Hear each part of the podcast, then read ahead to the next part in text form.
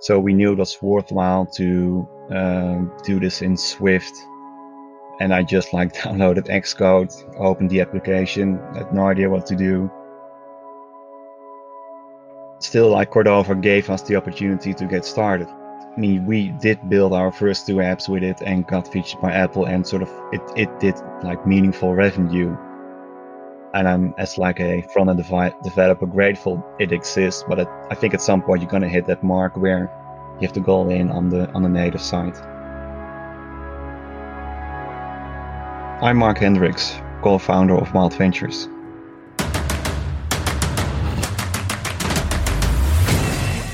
This is Code Story, a podcast bringing you interviews with tech visionaries who share in the critical moments of what it takes to change an industry and build and lead a team that has your back.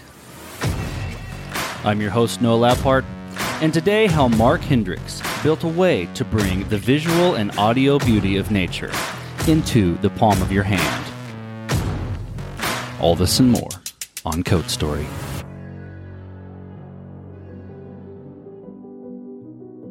Mark Hendriks has been a product designer for 11 years.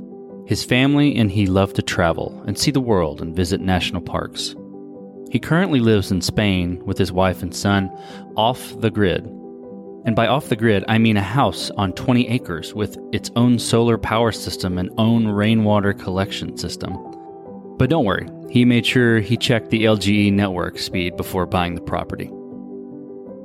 Five years ago, he started a side project building a weather app that combined up to date weather with his wife's beautiful landscape illustrations. Shortly after, Apple started promoting their apps, and their business started to take off. Today, they have ventured into nature based mindful apps through their company known as Wild Ventures. It did not start as a uh, serious business with clear goals. It started as a side project. I did a simple weather app about six years ago, and it was fun. It didn't do particularly well, but it's a sort of nice learning experience. And then I saw my wife, who is an illustrator, and we've never worked together up to this point. You, I mean, that's not a given that you work well with your spouse. But in our case, I saw her do some illustrations of a nature landscape and I thought that would be really cool to use for a wild, in this case, wild weather, uh, like a weather application to do like little animated landscapes and show the weather with snow and rainfall. And we decided to make a simple app, but we didn't want to spend too much time on it because we had no idea what the how it would sort of work out and how we would work together. So I think we spent about two months on it, and this is late 2015 and that was it was fun to work together it was fun to make and then we released it in december i believe and it got picked up pretty well. I placed it on product hunt or someone hunted me on product hunt i can't remember exactly but that got some initial feedback. And then quickly after that apple started promoting the app which was really uh, amazing especially if you start out. So we got some traction there. And this is not like huge numbers but interesting enough to keep going. So about a year later, we ventured more into the mindfulness apps or nature-inspired mindfulness apps. And then we did Wildfulness 1 and that took off even more. And then we knew like, okay, this is a potentially serious business and we should treat it as such. So we set up Wild Ventures as a company. And I guess we spent about 50% of our time on the applications.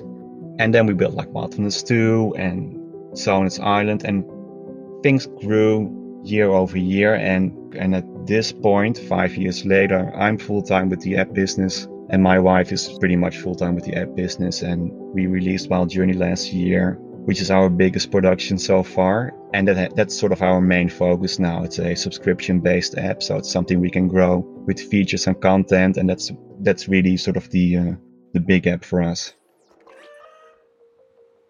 So let's let's dive in a bit to Wild Journey. Tell me about the MVP for Wild Journey. How long did it take you to build, and what sort of tools do you use to build it? Wild Journey is our fifth app, so we had some experience already, and we knew pretty early on it's going to be a subscription-based app. So an MVP is sort of in a traditional sense harder to do because you have to if you're going to ask someone to spend let's uh, $50 a year it has to be more than three landscapes. So it had to be like we had to create like a lot of content and the first version had to be good. Otherwise you would sort of lose the opportunity. So we spent about a year working on the mvp if you will version one. So that's a pretty long time.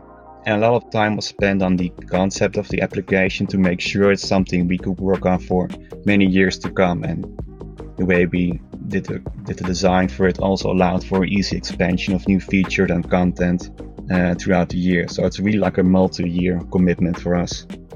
So we're now close to a year of the application and at this point I'm I'm overall happy with the app. Like version one was good enough and the ratings are close to five stars, so that's great. But we knew we had to add some more content and features to really take it off. And I went full time on the app last November. And since then, our metrics have improved like a lot. You could really tell when we started to focus more, in this case, full time, like retention rates, the ratings, the subscribers, everything sort of grew. And now things have grown like a lot faster in the last three months. So, did you build the the app using native Swift? When we first started doing applications, I used Cordova, which is like an um, HTML wrapper, if you will. Because my I, I'm a designer, so my programming experience is limited, and I knew some front end development, so that's where I started. And then it just wasn't good enough. Like it was nice, but I knew I had to learn Swift in order to get it to the next level. So that's what I did. And, and at this point, I'm a okay enough programmer. so we use Swift uh, entirely. So Cordova on the first version, I'm gonna dig into that in a minute. But um, what about backend wise? Are, are do you is everything inside the app, um, all clips and everything, or is it optimized to be streamed from the cloud? How, how does that work? this is before Wild Journey, so we had the opportunity to demo Wild Weather in retail stores with Apple, which is very cool. But as a consequence, I learned that if you put a, a weather app on so many phones and they request weather data, data which is not free, you can run a huge bill. so that was, that was less fun. Uh, and then we we knew that like especially with a with our Wild Journey app, it's like two gigabytes of content, and you have to realize like uh, conversion rates are pretty low for consumer subscription apps. In our case, it's like for the subscription below one percent. So you got like many people downloading the app and trying meditations and nature sounds, and that would mean a huge bill, I think, if we use something like Amazon S3 we made sure to use all the infrastructure provided by Apple. So we don't have any service running, like none whatsoever. All data is free, all is within the Apple ecosystem, so we use on demand resources.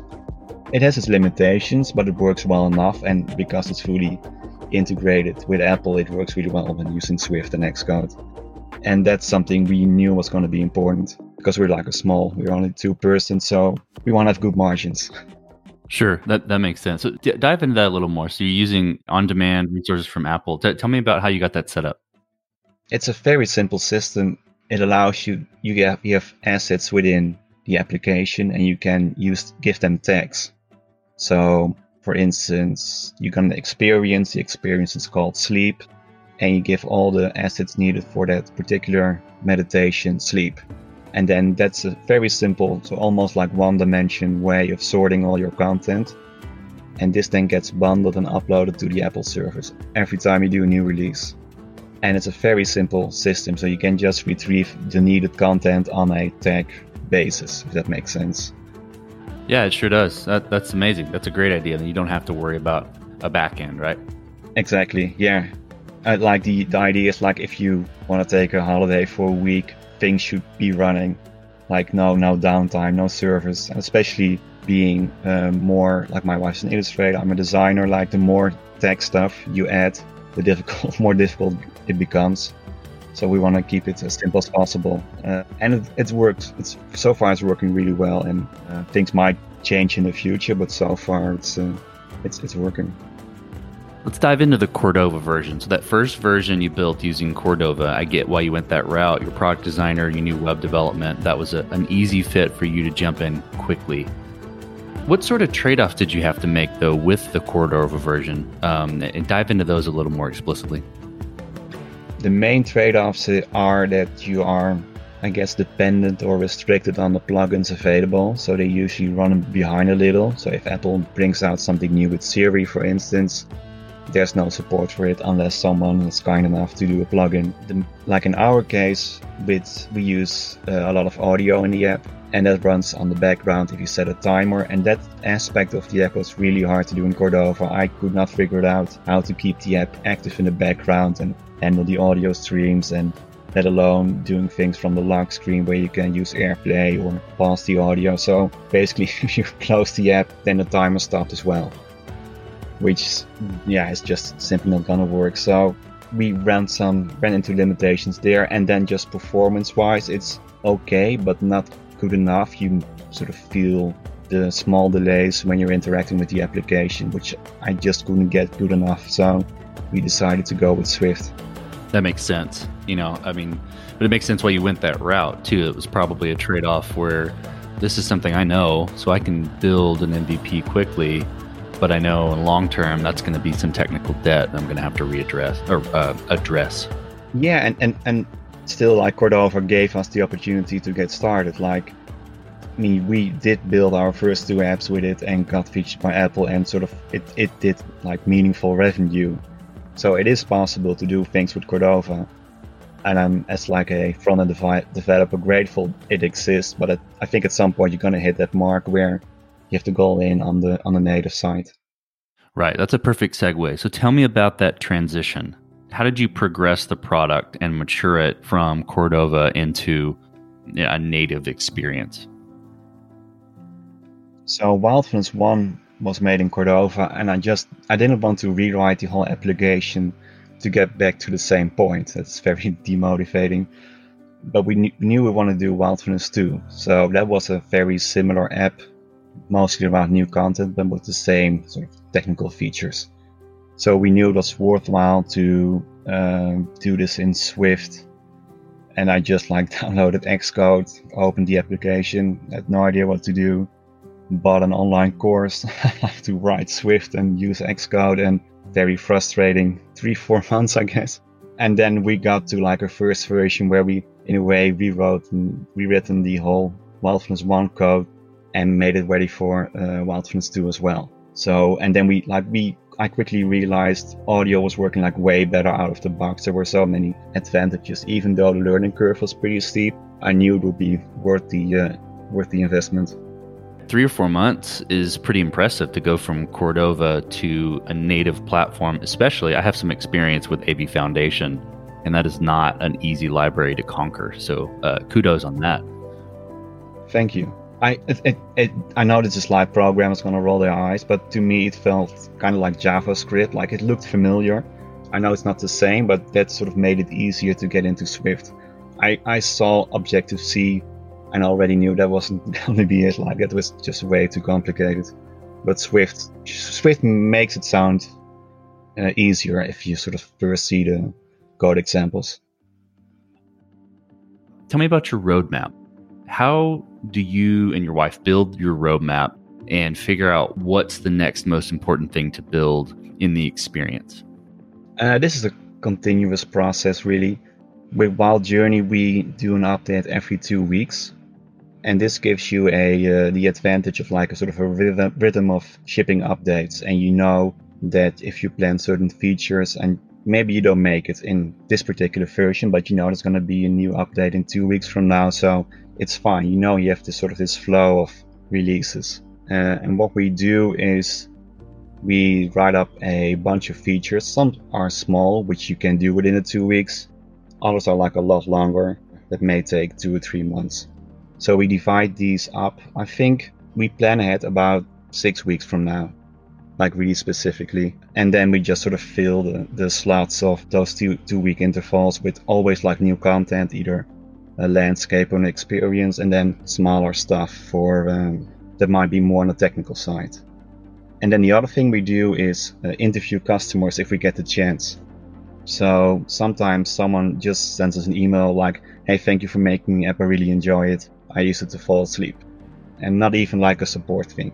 So we then use the opportunity because people are more willing to give feedback to ask them like, hey, how's your sleep routine?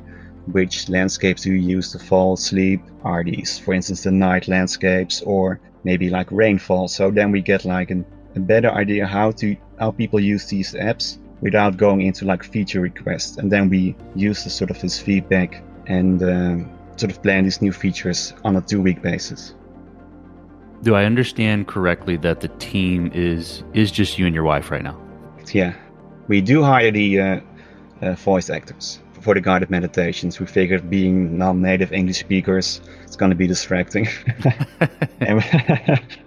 so we we already do like all the artwork and the programming. Like you have to outsource a few things you're not going to be good at. So we do that, but everything else is is us. Yeah. So let's talk about scalability a little bit. And you touched on it with the on-demand resources. Um, but how how did you grow this thing as far as scalability, and how are you looking to the future to make sure that it's scalable? Yeah, it's it's sticking with the Apple ecosystem. So we, for instance, had a Android Android version of Wild Weather. It didn't do particularly well, but we also realized doing two platforms really well is not gonna work. And the same for like doing a full uh, web version, which would be more difficult. But just like we have to keep the constraints on realizing that you're just a two-person team, and we already have five apps, which is borderline too much uh, at times, especially around large iOS releases where you may have to update all of them. So we sort of keep this in mind and we focus on the design aspect of the application because that's where we're good at. So we try to limit the amount of technical features that go into the application. Like one of the things on the list is offline downloads, which would be good to have, but I we don't make it a big priority for us. I think we're better off doing design inspired features as opposed to technical. That makes sense, especially, you know, given the the attention you've gotten from Apple, it's usually centered around amazing design and experience. And so it seems like that's really driven a lot of your success too. Right, yeah. It's also a personal motivation. Last year I was doing a lot of technical work, like almost doing like full-time programming for the app and I got like completely demotivated. It was just like the balance was off. And this then goes back to like not being a programmer by trade, if you will. So things take just a lot longer, I guess, than for a uh, for for programmers. So you want to mix these things up for us, and then if you go back to the the roadmap and the release cycle of every two weeks, we usually have like one big technical update every month, and the other two other one is always content only. So that way we sort of keep this balance and keep our sanity. So, as you step out on the balcony and look across all that you've built um, with Wild Ventures and all the apps you've built, what are you most proud of? That we've built something we personally enjoy doing.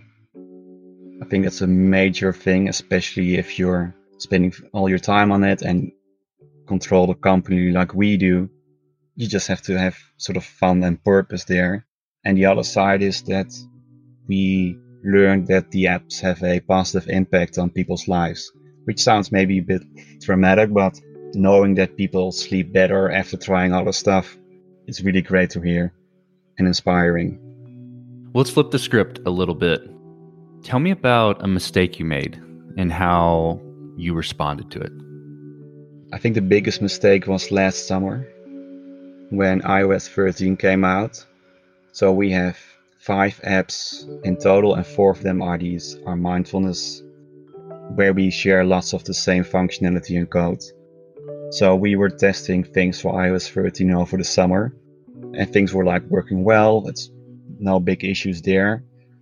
And then iOS 13.0 got released, but quickly after 13.1, like I think only one or two weeks after, and I did not test for 13.1 because I wasn't expecting any, any like major changes, uh, given that the whole summer was fine. And it turned out all the meditation apps broke at the same time, where if you launch the application, it would crash as soon as you went to a landscape because there was a problem with the audio. So we got so many one star reviews and angry emails and yeah, that was a big lesson for us to always test uh, major releases for iOS. And now, in my defense, iOS 13 was pretty rough when it came out over the summer, but that's something I will not repeat again, uh, especially early on in the release cycle of a new iOS update. Yes, it was a very hectic week updating all the applications, and it turned out to be like a small issue, but whatever. Like it's just it was it was frustrating, and then you have to get back to all these people. Like I'm sorry, broke down, and but we got quick fixed pretty quickly, and luckily most people did update their uh, review into like a more four or five star uh, rating. So, what does the future look like for your products and for your team? Do you have, you know, Android in mind in the future, a web version, anything like that? Um, what what what does the future look like? For now, we just want to continue what we're doing uh, and keep sort of uh, ourselves restricted to the iOS version. We have released like more features around design and we're working for example on a new breathing exercise which is not in the app itself yet. So it's all the all our focus is now on wild journey and that's something we want to work on for the foreseeable future. As for the team given it's just my wife and i that probably won't change. And we will hire the occasional contractor now and then it also depends on how well the apps do. Like it would be a great reason that if we have to hire someone for support because you get so many support emails because the app is growing, like that would be a I would be very happy with that. That's a good problem to have. But other than that, we will be uh, working just with the two of us for now. Who influences the way that you work? The CEO, CTO, really anyone? Who influences the way you work? Name a person that you look up to and why. I don't think I have like a specific person. There, there are probably a few ones that inspire me because of what they do, which might not might not be apps or or design, but someone like Seth Godin, who's been writing so consistently for such a long time, which I think is also an excellent public uh, public speaker. That's someone that inspires me.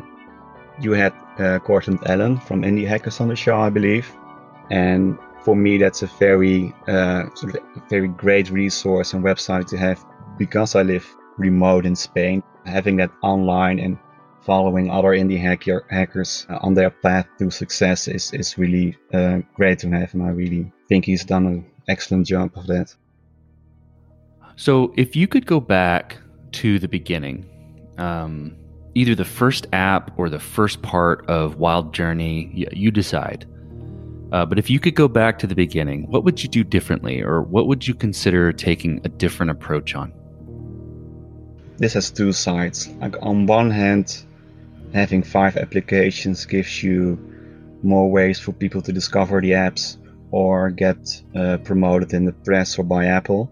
On the other side, I would say it's a little much. Like in an ideal scenario, I would only want to work on Wild Journey, not that because we like the, don't like the other apps, but it will give you more focus and time to progress on the application.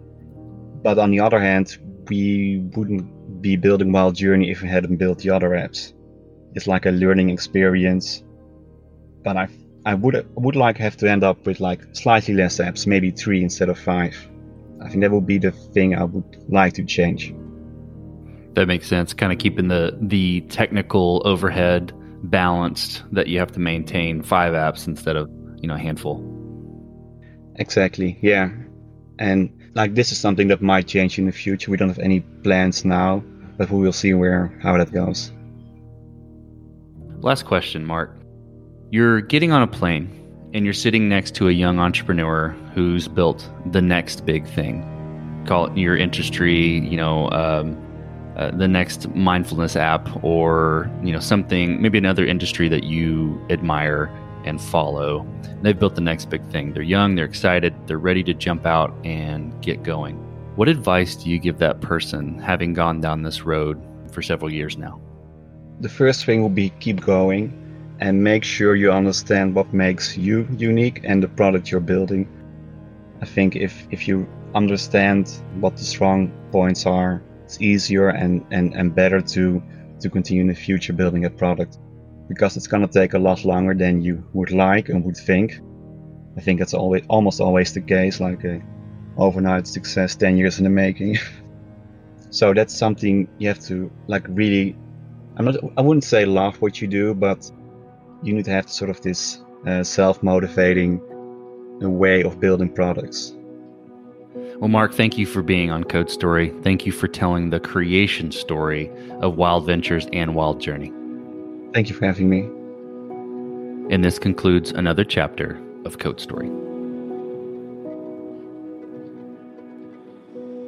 Code Story is hosted and produced by Noah Labhart. Be sure to subscribe on Apple Podcasts, Spotify, or the podcasting app of your choice. Support the show on patreon.com slash code story for just 5 to 10 bucks a month. And when you get a chance, leave us a review. Both things help us out tremendously. And thanks again for listening.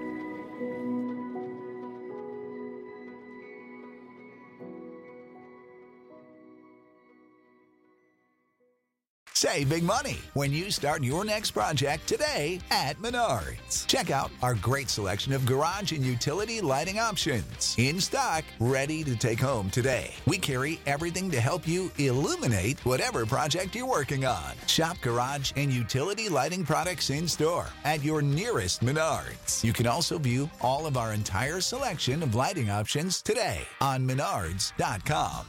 Save big money